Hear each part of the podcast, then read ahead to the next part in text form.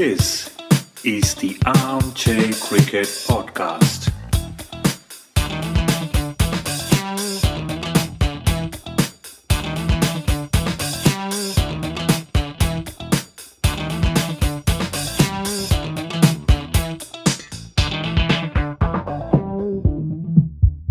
Hello, all. Welcome to another episode of Armchair Cricket Podcast, a podcast focusing on Test cricket by armchair critics of the game. I'm your host, Ajit. In today's episode, we have a oft sought after returning guest, Leah. Hi, Leah. Welcome to the Armchair Cricket Podcast. Hello, everyone. Thanks for having me back. No worries. It's always a pleasure to have you because you bring sometimes a very useful perspective, which, even though we sort of live in a similar sort of a place in the world, I miss. So it's always nice to have you. So I must tell our listeners one thing. Leah was kind enough to actually help record a podcast, which I couldn't put out hmm. because of some audio issues. So I'll start the episode by apologizing to Leah because I couldn't rescue that audio. It was not exactly my fault. Let's blame the audio recording software, not naming any names something that starts with the last letter i'm told of the english language that made an issue so sorry about that leah No, it's it's it's not a problem, and I I think uh, my my old my old microphone might have played a role in this as well. So yeah well you fixed that. You have now a very potentially yeah, professional looking headphone and microphone. Now it's it should be all good. I have a simple gaming headphone. So far it's it serves my purpose but i also have a i also have a standalone desktop phone which i don't use anymore but i think i might have to dust it out. That gives me the idea.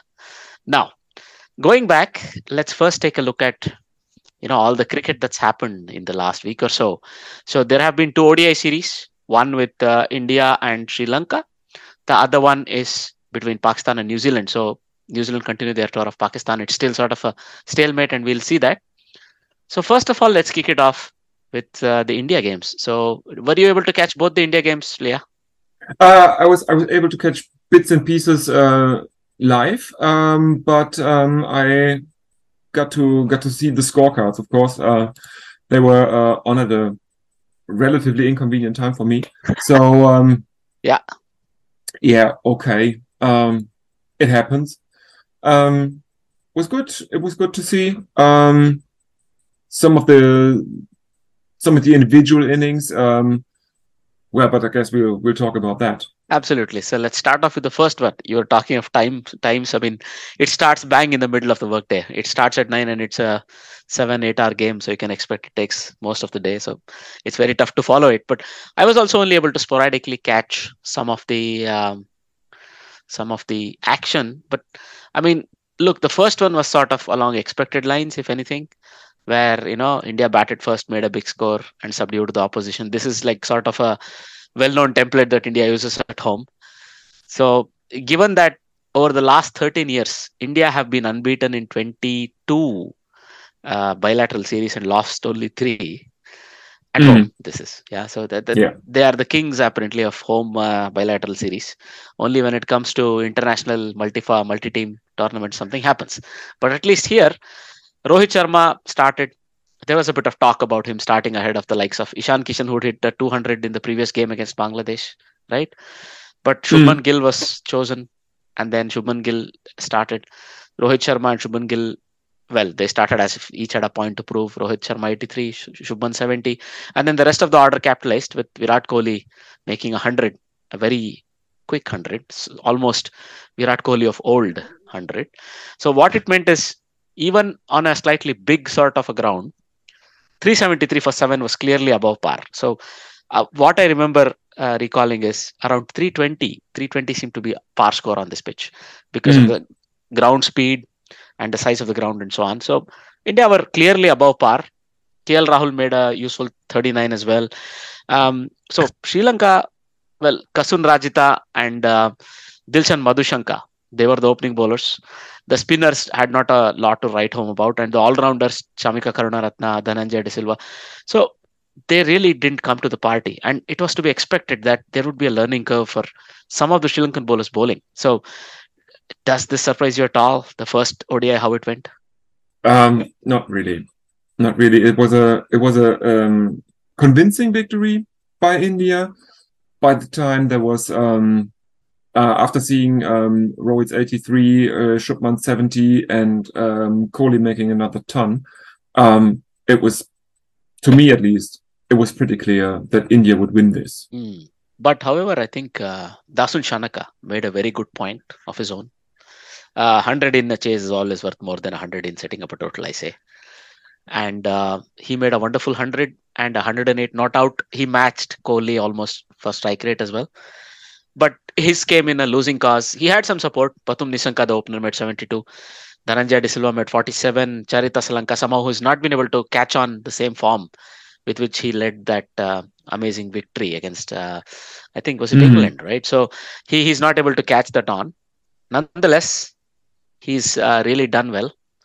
And from bowling perspective, so India had a new look attack again. So it was Shami, Siraj, and Malik, Umran Malik, with Yes. the fast bowling, and then Hardik Pandya, the all-rounder, Yuzvendra Chahal and Axar Patel have been the spinners in the first game at least. And look, I think Indian bowling lineup had a reasonably good outing. I think Umran Malik is learning the trade now. He's been given this opportunity. It was pretty much also the case in the second ODI. You saw that he proved to be a bit Mhm. costly to start off because of his pace. Yeah, he, he seemed to be he seemed to be buying the wickets a bit, but um, you can you can do that uh, when the when the rest of the attack around you is so economical. I think Hmm. so. Indeed. I mean, given the circumstances, Y- Yuzvendra Chahal's 58 for 1 in 10 overs and Akshar Patel's 58 for no wicket in 10 overs was a very good bowling effort.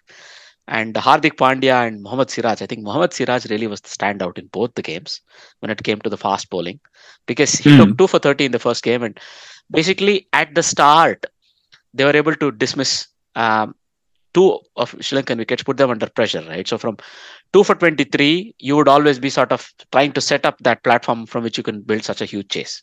So that was denied to them. So, and Kusal Mendis is a very key batter as far as Sri Lanka goes at the top of the order. Absolutely. And Avishka Fernando did not get going. So I think that way, I think Siraj was very crucial.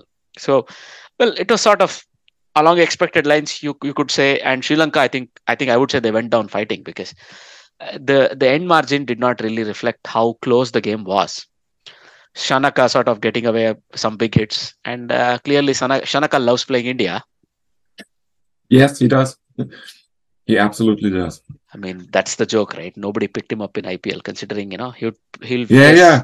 Eight out of eleven Indians or something every time he plays an IPL game. But okay, maybe uh, maybe some team out there uh, who needs a quality all rounder will pick him up cheaply. These things always come because you know IPL is still uh, a way away because they'll still do a couple of other T20 tournaments around the world. So he might already be giving himself a good opportunity to get picked in any of these other T20 tournaments. Do you think? Uh, yes, and, and and maybe maybe some people um, will eye him um, as a injury replacement uh, because one of the other all rounders, uh, one of the other international all rounders, will inevitably break down before the start of the IPL. Mhm. So there's still hope. Yeah, of course. In any case, the second one was slightly more tense. So, second one was in Kolkata, and Sri Lanka batted first. It was sort of what you would expect a placid Sri Lankan pitch. They sort of let it go. They had the exact start they would have wanted. You know, if you look at the, Mm. um, if you look at the start they got this time, Kusal Mendis came good. You know, and Yeah. the, they gave a debut a debut to a new opener. So Nuwanidu Fernando, 23 year old, Mm. very very sprightly. Avishka Fernando sort of got a start, but he couldn't carry on against Siraj, cut him short. And then Nuwanidu Fernando and Kusal Mendis built a beautiful platform. So they from 102 for one in just the 17th over, Sri Lanka were beautifully set up.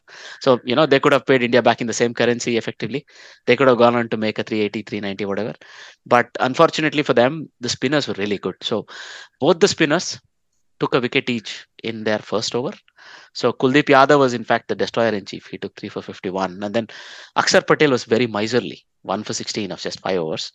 So Mm. they did really well. So in that case, uh, Sri Lanka will really rue not batting out uh, one fourth of their uh, quota. Mm. Yeah, and and it's always you always you always rue not betting not betting out all the overs in a in a limited overs game. Hmm. Look, Shanaka was due a failure. He did. Dhananjaya De Silva was strangely dismissed after the first ball he faced. It was a good ball from um, It Patel. I saw it live. I saw those two dismissals live. I think Kusal Mendis' dismissal was probably a very good ball. I, I dare say it could have been the ball of the day because it was a googly that straightened enough to beat his prod, hit him on the back leg. Mm. Once given out, that would have stayed out, and that's what happened. And that was the really crucial breakthrough because he was the one controlling the innings. Uh, the debutant compiled a beautiful 50, but um, he was not really dictating the pace of the game. That was more Kusal Mendis. So his dismissal really cost Sri Lanka. Charith Asalanka couldn't pick it up today. Wanindu Hasaranga, I think there was some criticism I heard later on from Ka- Sangakkara and so on, where they said he should probably own a bit more responsibility because he's batting at that crucial position where he has the talent and he has the strokes to actually go through. He lost his patience. And I must say, there were three dismissals like that where all of them were caught in this gully point region of Umran Malik, right? Fast Mm. balls that somebody cut, Mm. cut hard, but they found Patel. so Axar Patel in this gully backward point region. And I, I dare say two of those were very good catches. The third one was also a good catch, but two of them were exceptionally good catches because look, I think Umran Malik was bowling pretty fast. And a cut, even if it's hit very close to you, I, I fielded often enough in point to tell you that it comes really fast. It's almost like a slip catch. Yes. So uh, those were good catches, I think, by um, Axar Patel that made a difference. I I dare say maybe Hasaranga might consider himself a little unlucky. He would have another feet or two away that would have gone to the boundary. It was going fast, but they caught it. And of course, uh, so it was Kuldeep Yadav who, in the end, got tonked for a few runs by Dunith Wellalage. But otherwise, even Chamika Karunaratne, I think, hit him for a few fours. But otherwise, I think Kuldeep Yadav broke the game open, and um, he was deservedly the man of the match. Absolutely. But when it came to their chase, what happened uh, Leah? I think I think they they took it they took it a bit too easy. I mean, um, Rohit got a ra- very a very rapid start uh, during the first overs. He was um, with the strike rate of over hundred, and then um, Hmm. he was he was dis- dismissed uh, on the last ball of a wicket maiden. I think it was by um, Ah, Karunaratne. right. I think it was It was. Yeah. Yeah, he um he couldn't he couldn't get him away. Then got a slight a slight edge, just just a nick through to um to Mendis, uh, and that was that. Shubman Gill, he also got a start and couldn't go on. Kohli failed this time around. Four of nine for him, bowled by Kumara. And uh, the standard performance this time around was um, KL Rahul uh, who saw who saw India home. Pandya was um, held down by the bowling. Um, Akshay Patel went along well, but um, Rahul actually was the one that um, saw India home this time around, um, which must have been a good feeling after all the criticism he's faced over the last half year or so. Absolutely. I think uh, he once again reminded everybody how important he can be in this lineup. And I mean, at the end of the match, I think uh, the Indian management pretty much admitted a left hander in the top six would really help them. So the absence of somebody like Pant, the only ready made left hander you can think of that might fit into this 11, and Ishan Kishan, who they themselves chose to not play. I get a feeling Ishan Kishan might get a go in the third game. In whose place, that's going to be an interesting call, but he might get a go, if anything. KL Rahul gave a timely reminder, as I was saying, that you know he he played a very measured game. I think him between him and Pandya, that partnership really won India the game because they they took they took the spinners uh, really carefully on because Wanindu Hasaranga bowled a 10 over 28 run no wicket spell, right? So they literally played him out. So if anything, I think Sri Lanka were a little bit guilty of bowling more pace. I think they got a bit excited. When you look at the percentages of overs bowled, so Kumara was bowling his last over, Kasun Rajitha 9 and Chamika Karunaratne 8 and skipper Dasun Shanaka 2. You would think it could have been reversed and maybe it would have served Sri Lanka better where Dunith Wellalage bowled- only 2, Dhananjaya De Silva only 3. So if they had gotten in more overs through spinners, I had a feeling they could have had India trapped a bit longer. But I think initially that that high run rate set up by Shreyas Iyer, Shubman Gill, Rohit Sharma that really helped. And Rahul and Pandya could really take their time, absorb all the pressure, knowing that this is never going to be a run rate pressure game, right? So also the that cameo by Akshar Patel was pretty crucial because his 21 or 21 made sure again there was no chance of any pressure returning in the end overs. Mm. Right. And then KL Rahul sort of hit a few boundaries near the end and his strike rate looks better. He was closer to 50 most of his innings. Yes. And well, I think Kuldeep Yadav has worked on his batting enough that I was a bit worried, you know, 25 runs left when Akshar Patel was dismissed. You know, you have these three, let's say Chamika bowling with his tail up, three good fast bowlers, and maybe Lahiru Kumara in one over can run through three wickets, right? So on a bad on a bad outing for the Indian team. But that didn't happen today. I think KL Rahul, even when even when Kuldeep Yadav came out, I think he took a lot of balls, making sure, you know, that even if they took three or four runs on over, they were fine because a boundary would come here and there, which is what happened. So India win the series 2 0. Again, not a lot of surprises if you are an India fan, but uh, if you're a Sri Lanka fan, what would you take away from the series so far, do you think? Well, I think um, you don't have to um, to be too pessimistic. I think there were there were good batting performances in the series from Sri Lanka. Mhm. Um, Fernando, um, the the new opener was was was pretty good, and okay, he was run out, which is always a tragedy. Um, but he looked he looked good. He looked uh, composed. hmm Um, I think maybe maybe the biggest problem is the bowling management, as you pointed out. Um, maybe use the spinners where the pitch helps them. Um, they were going along fine at uh, um, Shanaka and De Silva conceded three runs per over. Maybe give them more. Hmm. Yeah. I mean, considering that Indian spinners went well, that's something I think Shanaka will learn. Shanaka, the skipper, will learn a bit more, or people from around the sidelines will give him some tips as well. This is possible. So that's one thing. The other thing I would say, yes, you're right. They have a little bit of an issue converting starts.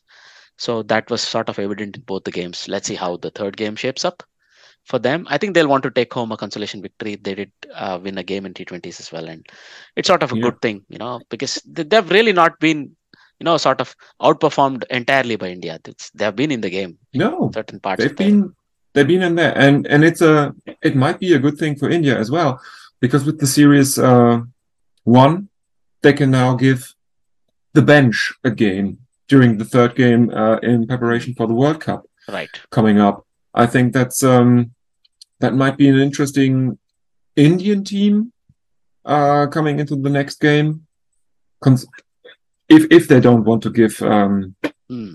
some some of the established players uh, a, a bit of a confidence boost um, by letting them demolish Sri Lanka in a dead rubber.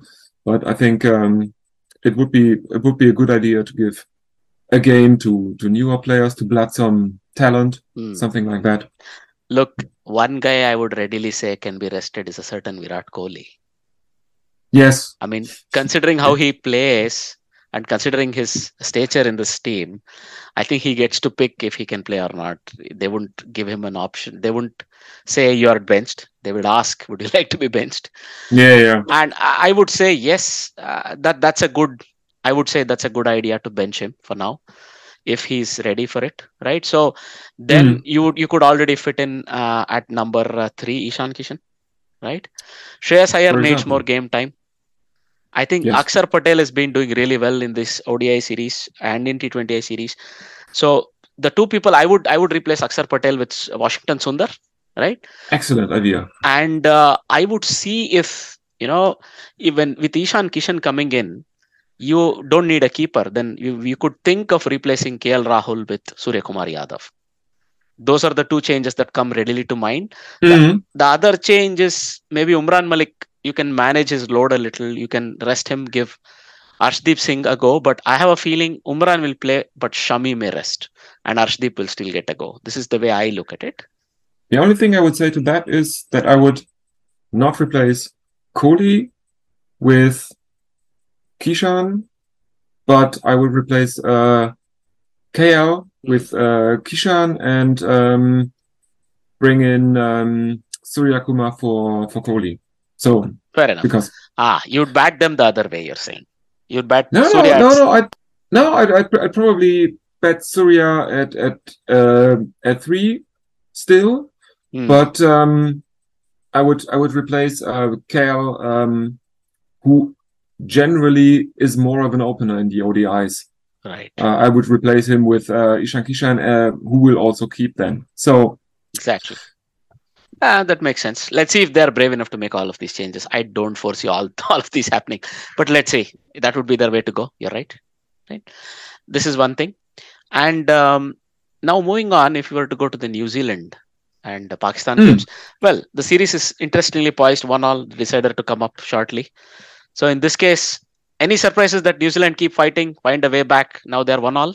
Um, absolutely, absolutely not. This uh, this new this New Zealand team is has been for the last I think three or four years. They they have been very competitive um, outside of New Zealand. I think in in the limited overs Hmm. formats, and I really think this this might be the last uh, ODI World Cup for Ken Williamson. So hmm I think he has a he has a point to prove because he has been under immense pressure the last half year. He's too he's too slow for limited overs. He doesn't he doesn't um Hmm. he doesn't uh, win series uh, and, and and he he doesn't uh, finish games. And uh, I think the 2019 final still stings. So Uh, yeah, yeah, yeah. He'll want to put that right before he goes, right? yeah, You're absolutely right. So I would say you never write off New Zealand in Asian conditions. This is becoming more and more and more clear. So when you look at it, you know, they lost the first game. It's sort of they were bedding in into the conditions. They made only 255 for nine. There were solid contributions right through the order. Only Devon Conway failed, but nobody really made a 50. There were a lot of 40s and 30s. And Mm. uh, Naseem Shah, I think he always came in whenever at least one or more batsmen looked dangerous he came in, he took a wicket. He did that multiple times. I remember um, Michael Brace was getting dangerous. He got him out. Glenn Phillips was getting dangerous. He got him out. At least towards the end, he made sure you know New Zealand could not make 270 plus, which would have been a very interesting score on this pitch. So he was well supported by Usama Mir, the debutant leg break bowler. Right. So um, I was really impressed by how this slightly, must say, slightly green Pakistan lineup turned up, the fast bowling lineup. So it was Naseem Shah, Haris Rauf, and Mohammad Wasim. And if you really look at it between them, they've not played more than 50 ODIs together. So they, Yeah. they did really well. And the spinners as well, only Mohammad Nawaz really was the experienced bowler in that lineup. And Usama Mir debuting took two, and Aga Salman, who's now becoming sort of a all format holding all rounder. He's really, really Mhm. good. He's sort of taken the place of he or he will take the place of Shadab Khan, looks like, because I never understand why Shadab Khan doesn't play more tests, but that's something to be sorted out in the future, I guess. So, in any case, New Zealand had one Henry Shipley, who was very much like a Jamieson clone or whatever.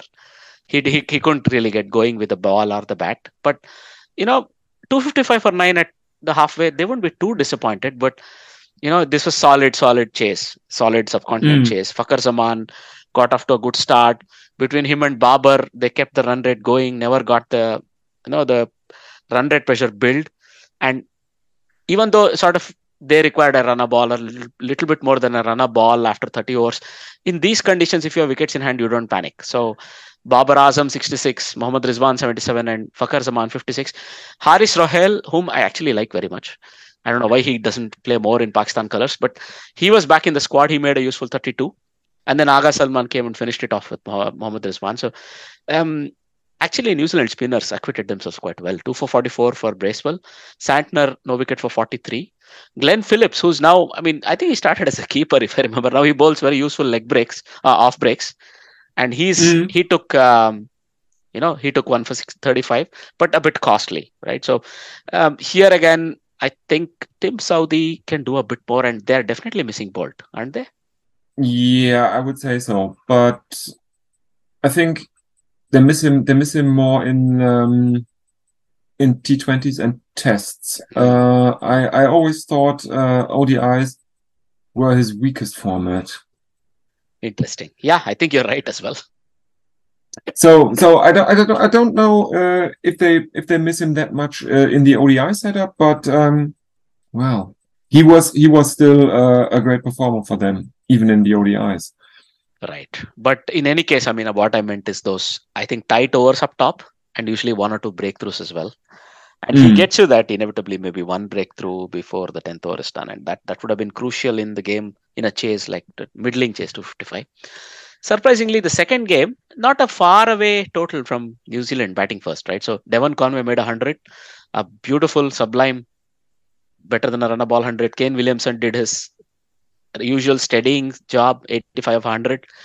But then nobody, nobody made any score except Mitchell Santner. I don't know what happened. The entire New Zealand middle order failed to turn up. Mitchell, Latham, Glenn Phillips, Michael Bracewell, all single digits.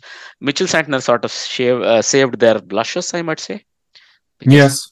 He, without his 37, you would see Pakistan probably chasing this in like sort of a total that Sri Lanka got today against India. That's what New Zealand would have gotten, and Pakistan would have chased that Mm. quite easily. So when it comes to Pakistan's bowling, I think uh, you know Pakistan's fast bowling held up well in the first one, second one not so much because Mohammad Wasim, Haris Rauf were uh, no show. I mean they were there, they sort of were giving uh, good control, but Naseem Shah proved very costly. He took three wickets nonetheless, and Mohammad Nawaz was the steadying influence. Usama Mir again a very steady one for 42. You you take Mm. that from your spinner all day, I think, in an ODI, and um, Aga Salman a bit costly, but you know 261 you would still think same template right? Exactly same template. But then this is the difference. Southee sort of did something. They dismissed fakhar zaman for a duck. Imam ul haq couldn't get going right?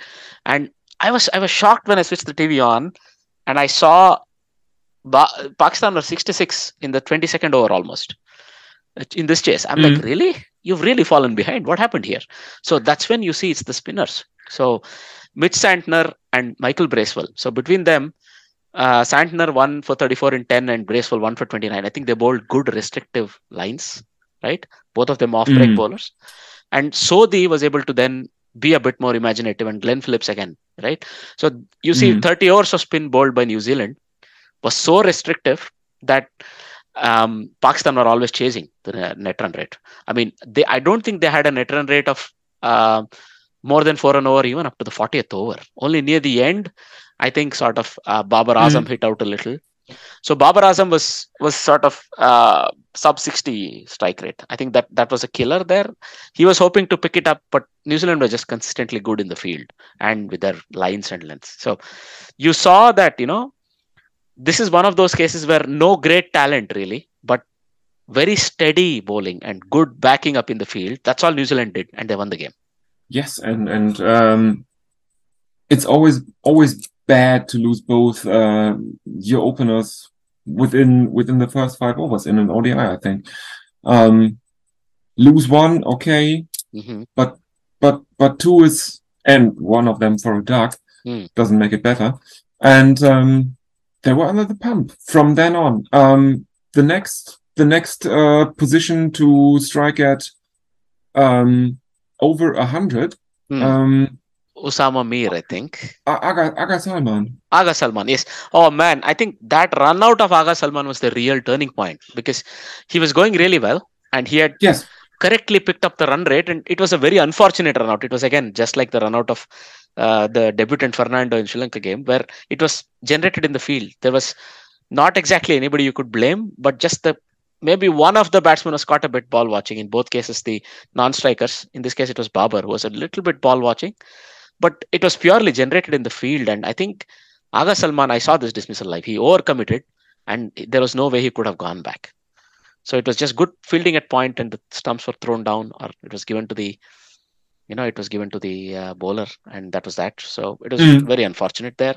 I think if Aga Salman had gotten maybe 20, 30 more balls, you would have seen that Pakistan would have mounted a serious chase. You know, it would have gone into the 48th over, and maybe, you know, they would have lost by 10 runs. If that, if if not, maybe they would have even won. So that what that that's the difference for me. You got it right. He, he was he was he was batting with uh, with with Baba at the time. Yes. Uh, and if I think if um, Aga Salman had, had stayed in, uh, Azam might have picked up the Hmm. pace, and that would have been very interesting. I think. Absolutely. And Usama Mir can bat. So Usama Mir and Nawaz, both of them failed.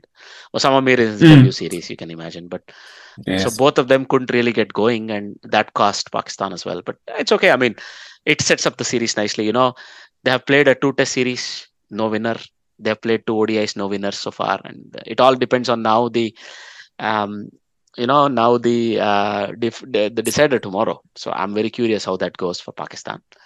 And uh, New Zealand, I think, would be buoyant. They would uh, they would be very happy with their results in the tour, and they would want to go home with a win. Right? Absolutely. All right. Do you foresee any major changes for New Zealand or Pakistan for tomorrow's decider? I don't don't really think so.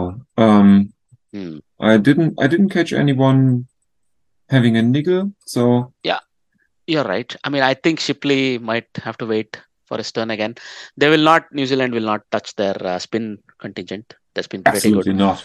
And uh, when you look at the squads, I mean, Pakistan could think of replacing somebody and other things, but I think I think knowing that they did the job in the first ODI, not a lot of tinkering is required. And you know what Pakistan will hope is their fast bowling lineup turns up, whether they bat Hmm. first or bowl first. Their fast bowling lineup with Haris Rauf or somebody really turning up and doing well. I think they would be very very much happy. I think Haris Sohail will still get another go. Hasnain is in the squad. He's been sort of uh, missing the really fast Mohammad Hasnain. I might think Mhm. he might be paired with Naseem Shah ahead of uh, ahead of Mohammad Wasim. I get a feeling they'll retain uh, they'll retain uh, this guy. They'll retain Haris Rauf for his experience and control. Mhm. So that's the one change I really see. No other real change. Yeah, but not a bad shot either. Mm. Yeah, just that you know the wow factor with the pace. But you never know if you get into the hands of set top order batters, they'll just milk you. They'll just what happened with Um- Umran Malik today and Oh game. yes. They'll just uh, those were just a little bit of width, you know. They are so fast, a little bit of width. You can't really put a field behind a square on either side of the wicket. If there is width or if the ball is short, it'll go to the boundary immediately because of the pace. So that that's going to be Mm. an interesting uh, that's going to be an interesting challenge if you're a skipper as well. That's that. Um, now, if you were to take a quick look at the T20I that happened, so this is happening in Zimbabwe. So Zimbabwe hosting Ireland, and well, Zimbabwe had a surprising uh, top order batter in their eleven. Uh, Leah. Uh yes. Um uh it's uh RDM. Gary Ballance. Uh Ga- Gary Ballance, yes. Yes. Gary Ballance. I mean, it was interesting in as much that um, Craig Ervine, the skipper of Zimbabwe, opened. So first of all, it was a low-scoring game. So Yes. see, when teams tour Zimbabwe, they are good if they're able to restrict the opposition to just around 120. Even when they're away, for example, if you remember how they beat Pakistan in that uh, T20 World Cup, it was them sort of restricting Pakistan to 120s, I think, and Mhm. are their their team making 120s and their bowlers defending that. So that was interesting. So again today, 114 from Ireland. They would be a bit disappointed from their middle order. So Bill Balbirnie sort of uh, opening because I think Stirling is uh, away playing some T20 leagues. So Mhm. they had a few new faces. Stephen Doheny, the keeper, and then somehow their middle order didn't stand up. So Curtis Campher did 20, make 20 runs, and then Gareth Delany in the end made sure they crossed 100. But otherwise, it was a sorry performance from uh, Ireland. And um, so Zimbabwe, I think, are without uh, Muzarabani. I think he got married very recently, so he's not available yet. So Richard Ngarava and Tendai Chatara opening the bowling did a very good job. Brad Evans, who's very, very quietly impressing away. I was also surprised when Brad Evans did not get a very good contract at the IPL this time, but that guy is a very good pick. I mean, um, if Marco Jansen can be picked, I think Brad Evans also has the same promise, right? So let's see, let's see if somebody picks him up. Maybe I made a mistake here, but I don't think anybody picked him up. He's a really good pick, by the way.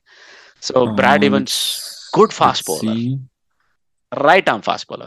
Yes, no, no, he's he's he's not been he's not been picked up, but I Hmm. think that's that's that's the problem of playing for Zimbabwe, I fear. You might be right as well. Even him and between him and Blessing Muzarabani, you would think there are two cricketers along with Sikandar Raza who would probably make a you know make some mark anywhere they play. But all right, Sikandar Raza got to go. We really hope you know again these two people are on somebody's radars, uh, some teams' radars.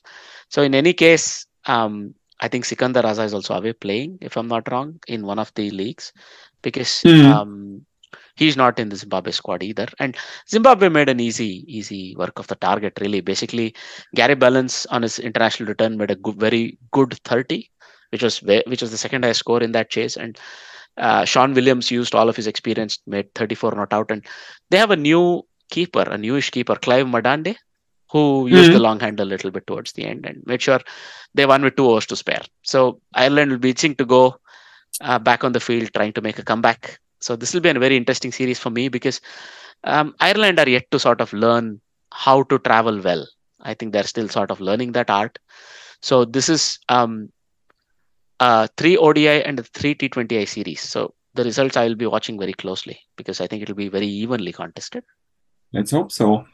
It's a it's a bit surprising to me that that um, Ireland uh, don't really travel that well, even in the limited overs um, formats, where you would Hmm. normally assume um, the pitches uh, are relatively uniform around the globe because um, everybody wants this bish bash bosh um, betting product that you can sell on TV very well. I think um, the pitches across the limited overs formats are more comparable um, across the world. Hmm. In contrast, in contrast to to test match pitches, it's easier to win um, a limited overs game away from home than it is to win a first class match. Is what I'm trying to say here. Now that makes a lot of sense. I think the the limited overs pitches are more uh, stacked evenly between the skills, and uh, you would expect test pitches as well. But then test matches, the longer you go on, the more your core skill will win out. Uh, in this case, even bits and pieces cricketers will be very good. And uh, what you said really that uh, you know the pitches being what they will be, they are giving even the touring team a good chance. So in this case, um, Ireland will be very keen to make a mark because uh, I think even even they weren't particularly good before when they traveled when they toured West Indies and other teams. They struggled. Uh, Mm. Them being, I think them being a bit uh, bit underperforming in certain conditions would be expected. I'm, I don't know how often they got they get to tour Zimbabwe, and believe you me, I think the pitches might be a bit tougher than they appear. Right, the pitches in Zimbabwe, you always almost always see um, low to middling score there. Uh, 150 could Mhm. be a very very high score, I think, on those pitches. The pitches will support the bowlers as well a little bit, maybe a bit up and down. So in that case, you know, 120, 125 is a good score. So you see that often when Zimbabwe plays. So as I said, I'm going to keep an eye out on that uh, that tour. It's going to be interesting. Before we go to the news um, Mhm. from around the cricketing world, I wonder if you saw this interesting tournament in uh, South Africa that has started a T20 tournament because I was just looking at the um, Mhm. I was just looking at the results. It says Super Kings won, MI won, Capitals won. What is all this, Leah? Let me have a look at the table. They've had three games so far only, but I Yeah, yeah, yeah. They they had they had three games, uh, and I mean, um, yeah, it's it's a bit it's a bit um, strange to look at this, um, because all these all these franchises, of course, are basically hmm, overseas dependencies of um, IPL teams. um, Hmm. and um, well, I mean, I'm glad they placed uh, the Sunrisers in the Eastern Cape and not in the Northern Cape, which is the most westernmost province. that would have been stupid. well, Um, well, yeah. I think your sort of common sense is not really taken into account by the marketing buffs. But nonetheless, No. yeah, at least it, it worked out. Yeah, and I've been um I've been following it a bit because um I think Paul was um out there with um the Cricket Fanatics uh, magazine and uh, YouTube channel. Uh, Paul, uh, who is one of the guys from Gorilla South Africa. Right, Um, right. so um, yeah, the the worst thing for me is that uh, Tom the Demon Boy Child Curran plays for uh, my franchise. Which would your So- franchise be? Um, Cape Town because um, MI Cape Town. I see. yes, MI Cape Town because uh, in the IPL, uh, You follow the is my team. All right, all right. I mean, you see some of these things, right? Faf du Plessis, who's the skipper of uh, the Bangalore franchise in IPL, I think he captains the Super Kings franchise in the SAT20, doesn't he? Mm, let's see. Um, Joburg Super Kings. Does he? Yes, he does. He does actually. So you know, he's he's been in a yellow jersey for long enough that you know a bit of that may have seeped in. He may have uh, put on a bit of red on top of it, but I think Hmm. under it is uh, under it is a strong yellow tinted uh, color, and I think he's just going back to that. But yeah, I mean, look, I think they are all professional enough that they're able to make these differences. They're able to deal with one franchisee for one tournament, another for another, and he's very much valued. Once one, he's a local boy. He's a very well-known boy in those parts, and of course, also you know he brings a lot of skill. He's led teams throughout his career, and uh, why would they not use him, right? So this is a good thing. Absolutely. And in any case, see what I am really looking forward to is South African cricket needs a little bit of a revolution at this stage. All their teams need a bit of a revolution, right? So South Africa, I think, get a chance to rediscover their young, young talent once more, homegrown talent, whatever is not poached by certain other teams around the world. That they get to keep and they can build a strong core around it, starting from T20. I think you have people like Donovan Ferreira, you have all of these people, right? So there's this Corbin Bosch, there is um there is Dewitt, I think. Um all of Yes. yeah, all of these people Mhm. they will get a chance to come come to the fore once more. People like Quinton de Kock, who sort of gone a little bit back in in the in the news, they might get a chance to stake their claim again. So Stubbs, all of these people, right? In any case, so I meant Dewald Brevis actually. I said David. I'm sorry Uh, yes, they were. Yes. but Yes, nonetheless, yes. that guy. So I'm I'm looking forward to this tournament. As always, in a T20 tournament, I never get in at the start. I get in close to the knockouts. I'm going to keep an eye out and see how it goes when the knockouts come around. We'll probably discuss this in one of the upcoming episodes. But uh, I don't know if you've been following it a bit more and you have a favorite team outside of your sentimental favorite, of course, which is the MI team. Um, no, I'm. Well, actually, I'm. It's a. It's a. It's another. Um, it's it's bad to say this, but it's another T20 franchise league, and um, it's a new team, and I I don't. Apart from the logo and stuff like that, I don't have any attachment to to any team. So Hmm. um, it's it's it's rather interesting, but- or it's it's nice because you can you can follow it, you can you can watch every game, and there's nothing riding on it. Uh, you can you can watch it purely for the cricket, and um, you can appreciate um, every every innings um, Clear. uh, without without having to uh, well curse curse some player uh, who's in good nick because he's he's doing well against your team. So um, that's that's always good. Um, and I think um, it's it's relative it's it's pretty important for for South Africa to have it to have it televised um, around the globe because um, no one watched the um, domestic T20 competition. No one did. Mzansi Super League, I guess that's the one you're referring to. Mm. Because now people watch it because it's uh, it's televised properly uh, around the globe.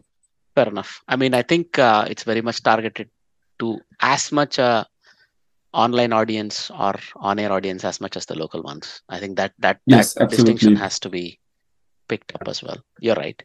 And let's see, let's see if they capitalize. As you said, this uh, also the South African Cricket Board can capitalize a bit when it comes to filling up their coffers, keeping some things back for their reserves. Let's see if they really benefit. Now, moving on, let's take a look at some of the other news from around the cricketing world. So, another tournament, another Shakib tantrum. So, Shakib, Anamul, Nurul, all three have been docked 15% of their match fee for arguing with the umpires. I think this this was another meme video where Shakib went walked up to the umpire a little bit threateningly and started gesticulating and how Oh, high yes. the ball was. Oh yes, yes, yes, yes, yes. I remember that. So, Uh, yeah. hmm, Well, he has to control his temper a bit more. hmm. But he's he's always he's always had this problem. I mean that that fire is important if you are a player, right? So that's good, but maybe he needs to channel it right. And now it is, uh, now it is a little bit uh, getting ahead of, out of hand because now this is he's been the captain. He's he's the captain and always a senior player. When people sort of look at you and they follow you, you don't want to be setting this sort of an example. People people from that part of the world are known to be a bit fiery, but uh, he would do well to put forward a more statesman-like uh, foot forward whenever he gets an opportunity. So, but all right, it was just a wide, but you know how important even a single run Yes. is. So it can be that. In in his defense, in his defense, I'd be frustrated as well uh, if I had to deal with that board all the time, like he does. You could be right. You know, it's his way of sort of rebelling against the setup, the man. Uh, he just does it against umpires. But I mean, look, when you look at the reply, there was no doubt it was a wide. It was just a bad Mm. decision. But bad decisions come and go. And in any case, um, yes, I hope, as I said, he's sort of uh, picking it up and being a bit more statesman-like. Statesman-like. In any case, that's one news. The other one is a slightly interesting one as well, where um, you know Australia, who had previously forfeited or cancelled a one-off test against Afghanistan in uh, November of 2022, using the same reasons that the Taliban is not giving women and children uh, much opportunity uh, in the in their country. They have cancelled the ODI series, which was uh, meant to be happening between Australia and Afghanistan in um, March of 2023, right? So, and as a result, some of the Afghani players have decided to walk out of the BBL. Do you see this as a positive development? Do you see the statement that the Aust- Australian Cricket Board is putting out is working? I, I don't I don't think so. And this is this is the problem. I can I can absolutely see that point. Um, sport is very important, and I mean, cricket did it to South Africa during the apartheid era, um, and I think that was the right thing to do. Um, I also think that um, this is a this is the right signal to send, but it's a it's a it's a bad situation because the Taliban won't won't change anything. You can't. You're not. You're not um, persuading the Taliban. You are. You are basically just punishing punishing the fans. Hmm. Um, it's a it's a it's a no win situation for both sides. I think. You're right. You're right. I mean, I don't know if they should uh, lead with their foreign policy as one of the deciding factors, Cricket Australia. But look, there are other teams around the world who do this. Uh, India does it, and later this year it could be heading into a direct confrontation if Pakistan insists on holding the Asian Cup on their shores. So we'll see how that really comes. But yeah, you're right. In theory, cricket and uh, cricket and politics should not mix, but sometimes that's one way of sending out a big signal to those that are looking on. And I think I think the um, the situation between between India and Pakistan um, is not comparable um, because this is hmm that's that's much more muddied and and uh, it's a lot of um, well actually it's it's a lot of bad decisions and and jingoistic saber rattling on both sides um, Hmm. stuff like that um, whereas whereas the Afghanistan issue is is pretty clear cut um, Australia says if you want us to come um, universal human rights are a prerequisite for that. Hmm. Uh, it's it's harder to fault Australia for this decision um, than it is to fault uh, India and Pakistan for not touring each other. I, I I understand where you're coming from. I think I accept that uh, premise as well. It makes sense what you just said.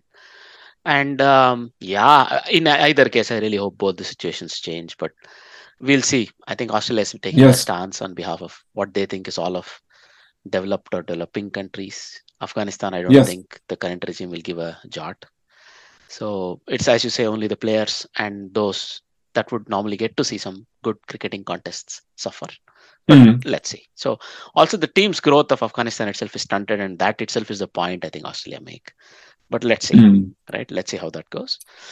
So uh, in other news, so Sandeep Lamichhane, who had been uh, remanded to custody on a rape accusation, he has been given bail today. Uh, the bail is two million Pakistani, sorry, Nepali rupees, and um, well, at least he can't leave the country. And it seems like a very serious one, given that he was the ca- captain of the national team, and uh, some of these things that we hear is not very nice. But he's he's been in he's been in judicial arrest or judicial custody for more than four months already. So he's Mm. he came in October sixth back to Nepal, and he's been held in jail since. So well, it seems um, it's time he be given a chance to prove his innocence. I don't know if it also means immediately he'll get to play because he can't leave the country, so he cannot ply his trade in any of the out uh, outside leagues. But nonetheless, I think he missed all of the um, all of the Nepal T20 Cup that went on recently. So that itself is already that itself is already Hmm. a big uh, blow. But nonetheless, I mean he's young. He's only 22, so I hope he comes out with his uh, reputation restored and continues to do well for his team. He's he's a talismanic player for Nepal. Yeah, absolutely, yes. And Uh, it's a Hmm. yes.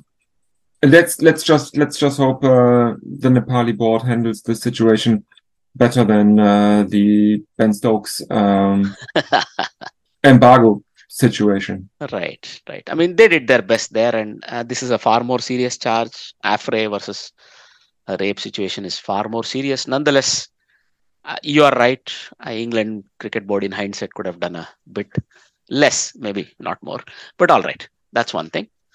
Um, in any case, um, you know, you you think even in as developed a country as India, or as developing a country as India, and as advanced a cricketing culture as India, let me put it like this, women's Mhm. game would have the same would have the same weightage as the men's game, but it's it's, it's probably uh, as you know uh, the way things are do- done in certain regions in the world. I suppose it has nothing to do with the advanced cricket setup because three women's umpires who are currently on duty in the current round of Ranji Trophy. So Rati, Janani, and Gayatri, they are actually making history for the first time ever that women's umpires are standing in Ranji Trophy games, right? So, as I said, it's it comes as a surprise. You would think this would have happened already, but uh, good to see that uh, this sort of things are now taking place. Where at least it started with women umpiring in women's games, now with women umpiring in other games, all games. So it's good because this has nothing to do with gender. In this case, it's very important that uh, you know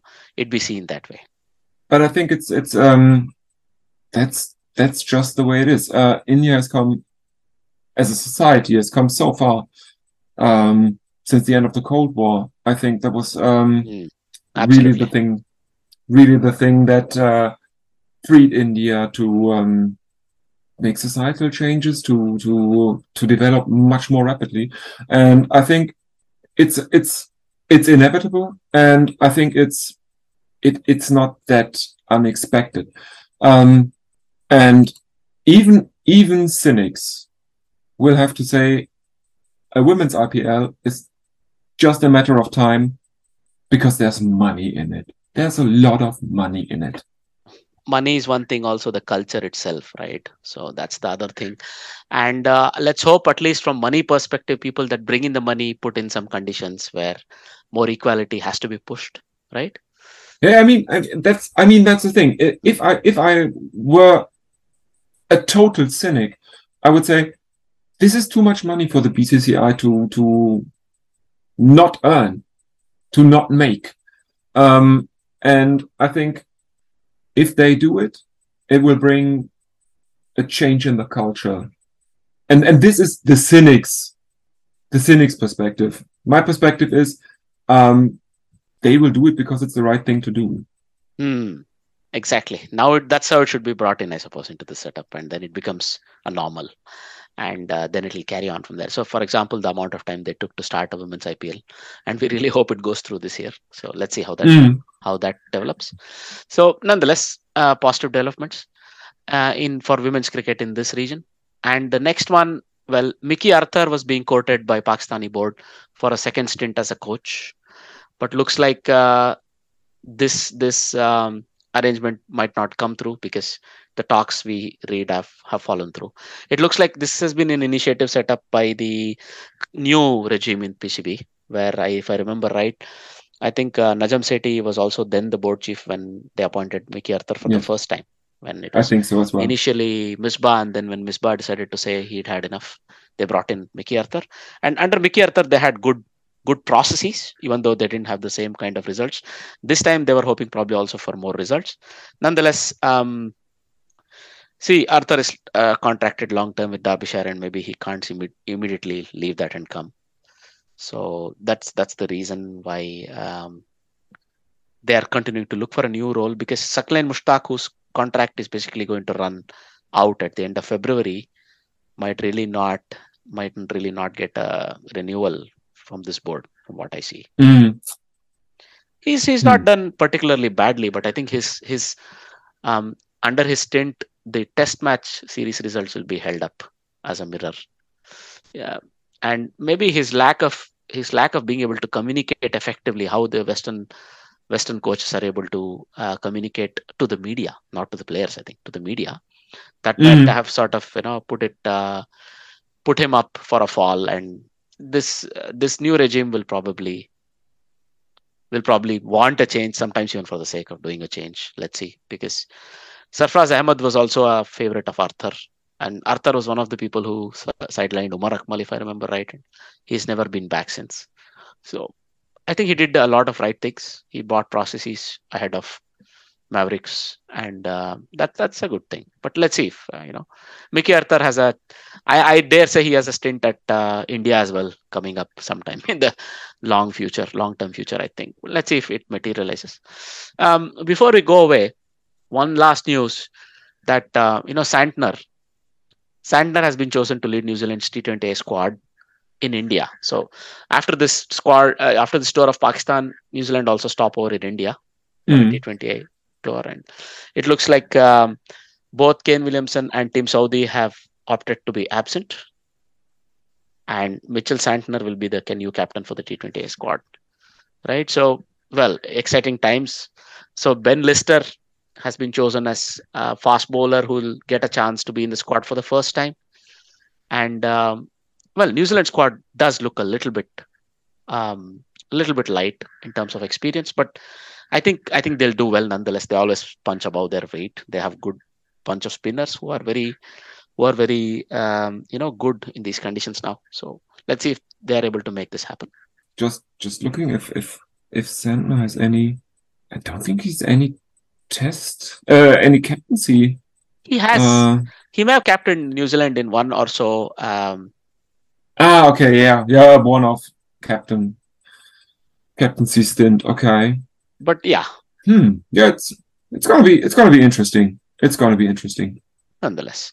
So one thing I forgot to mention when I mentioned the SAT twenty, um, they have made one change where the team can be declared after the toss.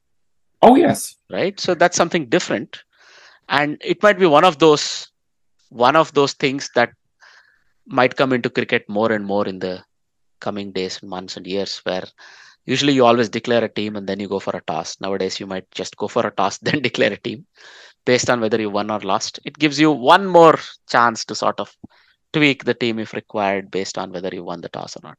This is more effective in t- in uh, shorter formats the shortest format most mostly. The longer the format the more these things sort of probably even out.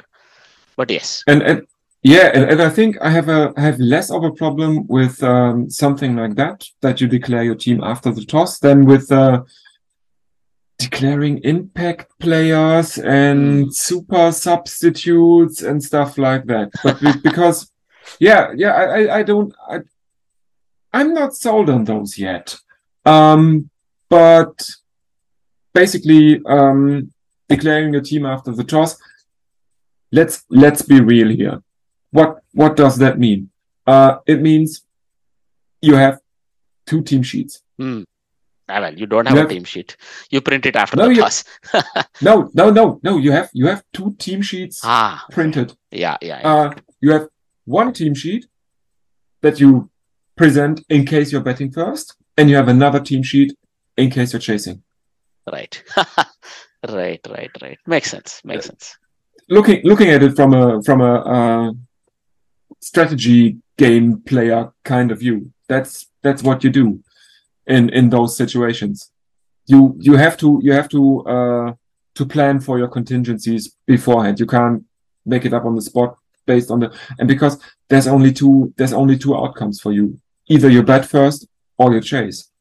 Um, so you just print those out.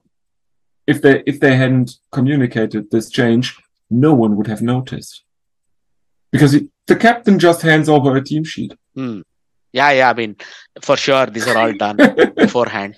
Look, even in our level, we have to enter the team 11 before the toss in theory. Yeah, But sometimes we always at least make sure it's there before. Nowadays, all the scoring happens online. Mm. It, that means you have to have 11 in place before the first ball can be bowled. So that's that's good. So you have to already mark the toss and everything. So then it, it helps. But in your case, you're right uh, that uh, you know they'll probably have two team sheets planned. Abs- they absolutely have. So it's good. That's interesting. Um, all right.